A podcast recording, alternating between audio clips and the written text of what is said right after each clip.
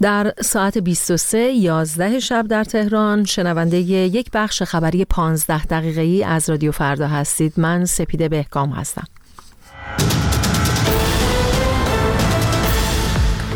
آژانس انرژی هسته‌ای گزارش داده جمهوری اسلامی ذخایر اورانیوم 60 درصدی خود را کاهش داده است. پارلمان مجارستان به عضویت سوئد در ناتو رأی داد. و دوازده فعال حقوق زنان ساکن رشت روز پنجشنبه محاکمه خواهند شد. آژانس بین المللی انرژی اتمی در گزارشی محرمانه اعلام کرده ایران برای نخستین بار ذخایر اورانیوم غنی شده 60 درصدی خود را در سه ماه گذشته کاهش داده است. به گزارش رویترز یک دیپلمات ارشد روز دوشنبه گفت جمهوری اسلامی ماهانه حدود 9 کیلوگرم اورانیوم غنی شده با خلوص 60 درصد تولید می کند.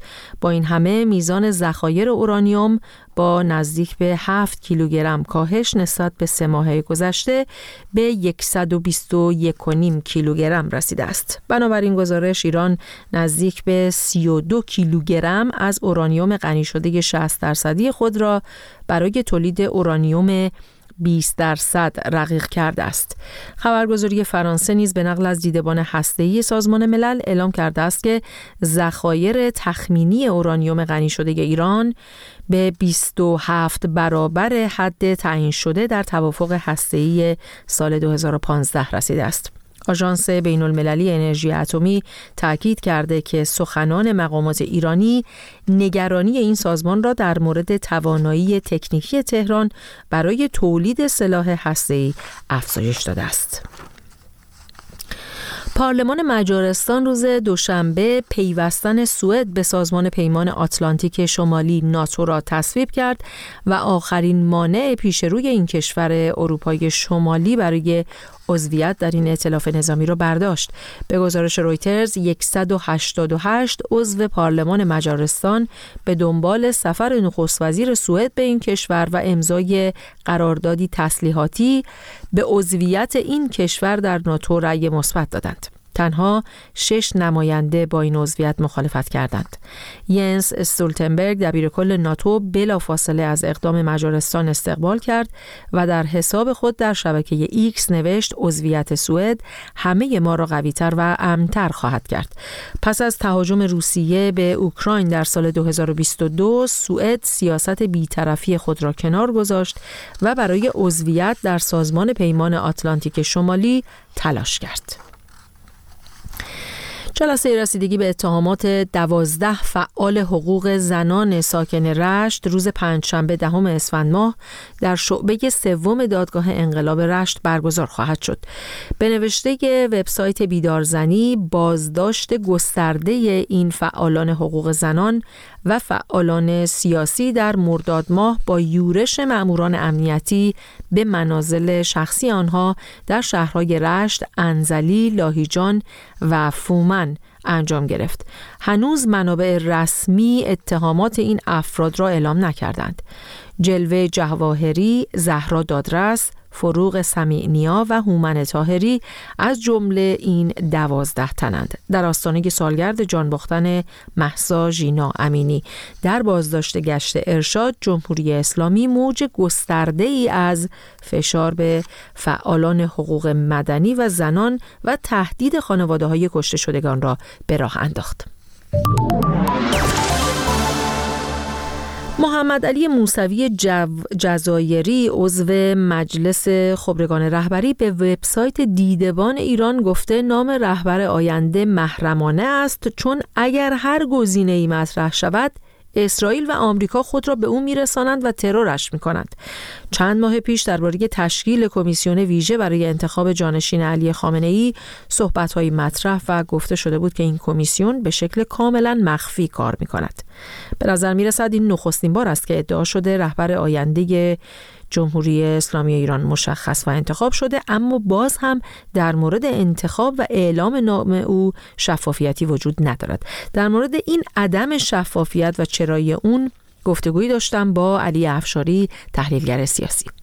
خب در ادامه صحبت هایی که رحیم توکل نماینده مازندران در همین خبرگان پنجم بحث قائم مقام رهبری را آورد. امری که آیت منتظری پروندهش بسته شده بود ابهامات ایجاد کرد. گفت ولی همون کمیته مخصوص در مجلس خبرگان به اون می‌پردازه. حالا حرف موسوی جزایری جلوتر اومده. منتهای مراتب این مسئله از خبرگان سوم به بعد اعلام شد که یک کمیته کمیسیون مخصوصی هست. که ادام مطرح شد ابتدا که سه نفر رو بررسی می‌کنن که شرایط رو داشته باشن و در زمان مقرر به اعضای مجلس خبرگان را عرضه می‌کنند و تصمیم نهایی رو بگیرن. منتهای مراتب تا به این لحظه اسمی از این سه نفر نیومده بیرون و این ابهام ایجاد کرده. حال صحبت موسوی جزایری نوع توجیهی هست که چرا این اسم اعلام نمیشه. اما ما اگر تاختار تصمیم گیری در جمهوری اسلامی رو ببینیم و به خصوص اون حفره های اطلاعاتی بزرگی که درش وجود داره و معمولا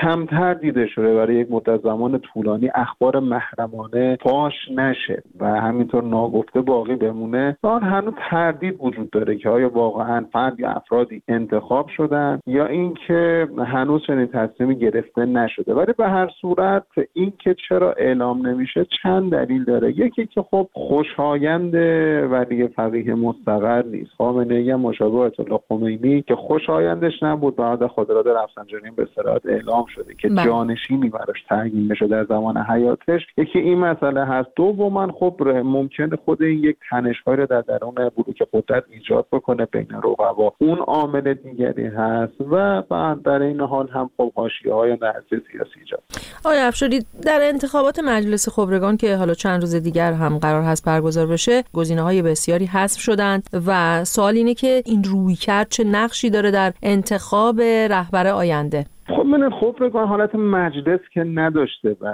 یعنی حالت شورایی بوده که اون فقها و ریستویدان نظام که مورد تایید شخص بری بقی بودن حامی مطلقش بودن عمدتا حضور داشتن. در خبرگان ششم معمولا یک یک دستی در اونجا زیاد بوده. اما در خبرگان ششم در مقایسه با خبرگان پنجم دیگه کاملا یک دست در اختیار طیف سنتی و میانه اصولگرایان هست. با محوریت جامعه مدرسین حوزه علمی قوم. هیچگاه در های از چهارم به بعد به جریان تونروی اصولگراها یا نوع اصولگراها شاگردان مصباح و غیره اجازه داده نشد در خبرگان حضور پررنگی داشته باشد اما خبرگان ششم یه ویژگی دیگه هم داره هیچ عنصر اصلاح طلب اعتدالی نداره. این هم امری هستش که اونها در دوره قبلی در قالب افراد معدودی و یک فراکسیون اقلیت خیلی ضعیف حضور داشتن. این خبرگان هر تصمیماتش بعید تغییرات زیادی رو با خبرگان پنجم بکنه. اما به طور نسبی موقعیت ابراهیم رئیسی در اینجا تقویت شده. البته با این فرض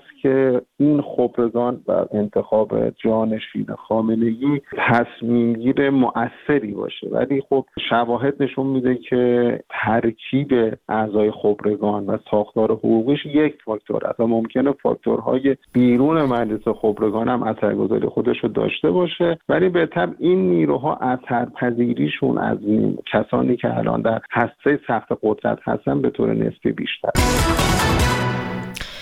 دعوت می‌کنم در ادامه گزارشی بشنوید. از همکارم کیانوش فرید در رابطه با افزایش خودکشی زندانیان سیاسی در زندان ارومیه. خودکشی یک زندانی سیاسی در زندان ارومیه. بنابر گزارش های رسانه حقوق بشری شاهین گلهداری زندانی سیاسی در زندان ارومیه به زندگی خود پایان داد. شعبه سه دادگاه انقلاب ارومیه در سال 1199 اتهام شاهین گلهداری را اقدام علیه امنیت ملی عنوان کرده بود. او از اسفند ماه 1401 در حال گذراندن دوران محکومیت دو ساله خود بود. خبر خودکشی این فعال سیاسی کرد در حالی منتشر شده است که دو روز پیش 800 زندانی در زندان مرکزی ارومیه با اشاره به افزایش موارد خودکشی در این زندان به دلیل آزار و اذیت مسئولان خواهان ازل پیمان خانزاده رئیس زندان شدند در این نامه زندانیان زندان مرکزی ارومیه شرایط این زندان به ویژه سلول های انفرادی و بند پاک را اسفناک و وحشتناک توصیف و اشاره کردند که هر چند ماه یک بار جسد یک زندانی که تحت فشار خودکشی کرده به خانواده های گریان آنها تحویل داده می شود. در این نامه برای نمونه به خودکشی امیر شهبازی زندانی محکوم به قطع عضو در چند هفته پیش اشاره شده است. زندانی که طی نامه‌ای به خانواده خود شخص رئیس زندان و مسئول خوابگاه یک و دو مقصر دانسته و رفتار آنها را دلیل خودکشی خود اعلام کرده بود. حسن نایب پزشک و فعال حقوق بشر. در دهه اول انقلاب بسیار مرسوم بوده و روش مثل اعدام مصنوعی و در تابوت بودن زندانیان بسیار شایع بوده ولی در حال حاضر ما شاهد هستیم که یه مقدار بعد از مدتی دوباره برمیگردیم به همون دوران در جمهوری اسلامی در بسیاری از زندانهای شهرستان ها مثل زندان ارومیه زندانهای استان خوزستان. پدیده های مواجه هستیم مرگ گسترده در زندان و بعد از آزادی. یعنی مسئله مرگ در بعد از آزادی رو داریم خودکشی در زندان و بعد از آزادی رو داریم نشون دهنده عمق فشارهای روانی که در زندان ها وارد میشه بر زندانیان و خب موارد عدیده در زندان ارومیه در هفته های اخیر شاهد بودیم حدود یک سالی که مسئول جدید زندان ها اونجا معرفی شده شاهد هستیم که چه فشارهایی رو بر زندانیان وارد کرده و این باعث شده که بسیاری از زندانیان از زندگی سیر بشن و در زندان دست به خودکشی بزنن. میزان مرگ در زندان های جمهوری اسلامی نسبت به کل جامعه به مراتب بالاتره. و این تنها در اثر فشارهای عظیمی هستش که در زندان هست به طور مشخص فشارهای روانی گسترده که ناشی از شکنجه های مداوم هست و به حال باید هیئت های حقیقتیاب واقعی این مسائل مرگ در زندان رو بررسی کنه. فعالان و نهادهای حقوق بشری همواره به ضرب و شتم و شکنجه و بدرفتاری با زندانیان در زندانهای جمهوری اسلامی اشاره کرده و هشدار دادند که این موارد در زندانهای بیرون از تهران بسیار شدیدتر و رایجتر است. کیانوش فرید گزارش می‌داد. وزیر خارجه جمهوری اسلامی که در ژنو است تشکیل کمیته حقیقت یا به سازمان ملل را سازکار تحمیلی خواند. گزارش شاهین بشیری رو در این باره بشنوید. در حالی که حدود یک سال و نیم از مرگ محسا ژینا امینی در بازداشت گشت ارشاد و ناآرامی های پس از آن با عنوان زن زندگی آزادی میگذرد وزیر امور خارجه جمهوری اسلامی در شورای حقوق بشر به بلند شدن فریادها برای محسا امینی اعتراض کرد. حسین امیر عبداللهیان روز دوشنبه هفتم اسفند طی سخنرانی در شورای حقوق بشر در ژنو از اینکه در پی مرگ محسا امینی در بازداشت گشت ارشاد جمهوری اسلامی فریادها بلند شد و کمیته ای موسوم به حقیقت یاب شکل گرفت انتقاد کرد و تشکیل دادن این کمیته را ایجاد سازوکارهای تحمیلی نامید. وی در عوض خواستار توجه جامعه جهانی به کشته شدن زنان در غزه بر اثر حملات اسرائیل شد و ادعا کرد که کارنامه جهانی حقوق بشر به دلیل آنچه وی نسل کشی فلسطینیان خواند لکهدار شده است. او افزود که به باور وی کمیته حقیقت یاب. برای تحقیق در مورد مرگ محسا امینی هیچ مبنای منطقی و مشروعیت حقوق بین المللی ندارد و به گفته وی صرفا دستاویزی برای سوء استفاده ابزاری از حقوق بشر برای اعمال فشار سیاسی محسوب می شود کمیته حقیقتیاب سازمان ملل متحد که اوایل آذر سال گذشته به دنبال سرکوب گسترده اعتراضات سال گذشته در ایران با رأی اکثریت اعضای شورای حقوق بشر سازمان ملل تشکیل شد از افزایش فشارهای جمهوری اسلامی به زنان و دختران و آزار و اذیت آنان ابراز نگرانی عمیق کرده است. در بیانیه ای که روز 23 شهریور امسال توسط این کمیته منتشر شد آمده است که یک سال پس از جان باختن محسا ژینا امینی در بازداشت گشت ارشاد سرکوب زنان و دختران و اقدامات تلافی جویانه علیه معترضان و خانواده های قربانیان تشدید شده است. ایران از معدود کشورهای جهان است که شورای حقوق بشر سازمان ملل برای آن گزارشگر ویژه تعیین کرده است. محسا ژینا امینی شهروند 21 ساله ایرانی بود که سه روز پس از دستگیری توسط گشت ارشاد در تهران در 25 شهریور 1401 جان باخت. در گذشته او موجب بروز اعتراضات گسترده‌ای در نقاط مختلف ایران و جهان شد. واکنش ها به کشته شدن وی در شهرهای ایران و فضای مجازی باعث شد که هشتگ فارسی محسا امینی با گذر از مرز 300 میلیون توییت و ریتوییت ترند جهانی شود و رکورد جهانی تاریخ توییتر را بشکند. با پخش گزارش همکارم شاهین بشیری این بخش خبری رادیو فردا هم به پایان رسید. از همراهیتون سپاس گذارم